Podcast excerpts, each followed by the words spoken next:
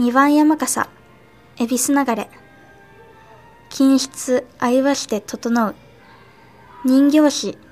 亀田仁中国最古の詩集の一つから引用した表題で、原文は、妻子よく合し、失金をこするがごとし、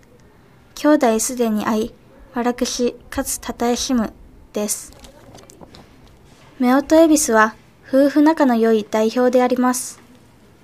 福徳円満、商売繁盛を願う庶民の信仰を集めてきました。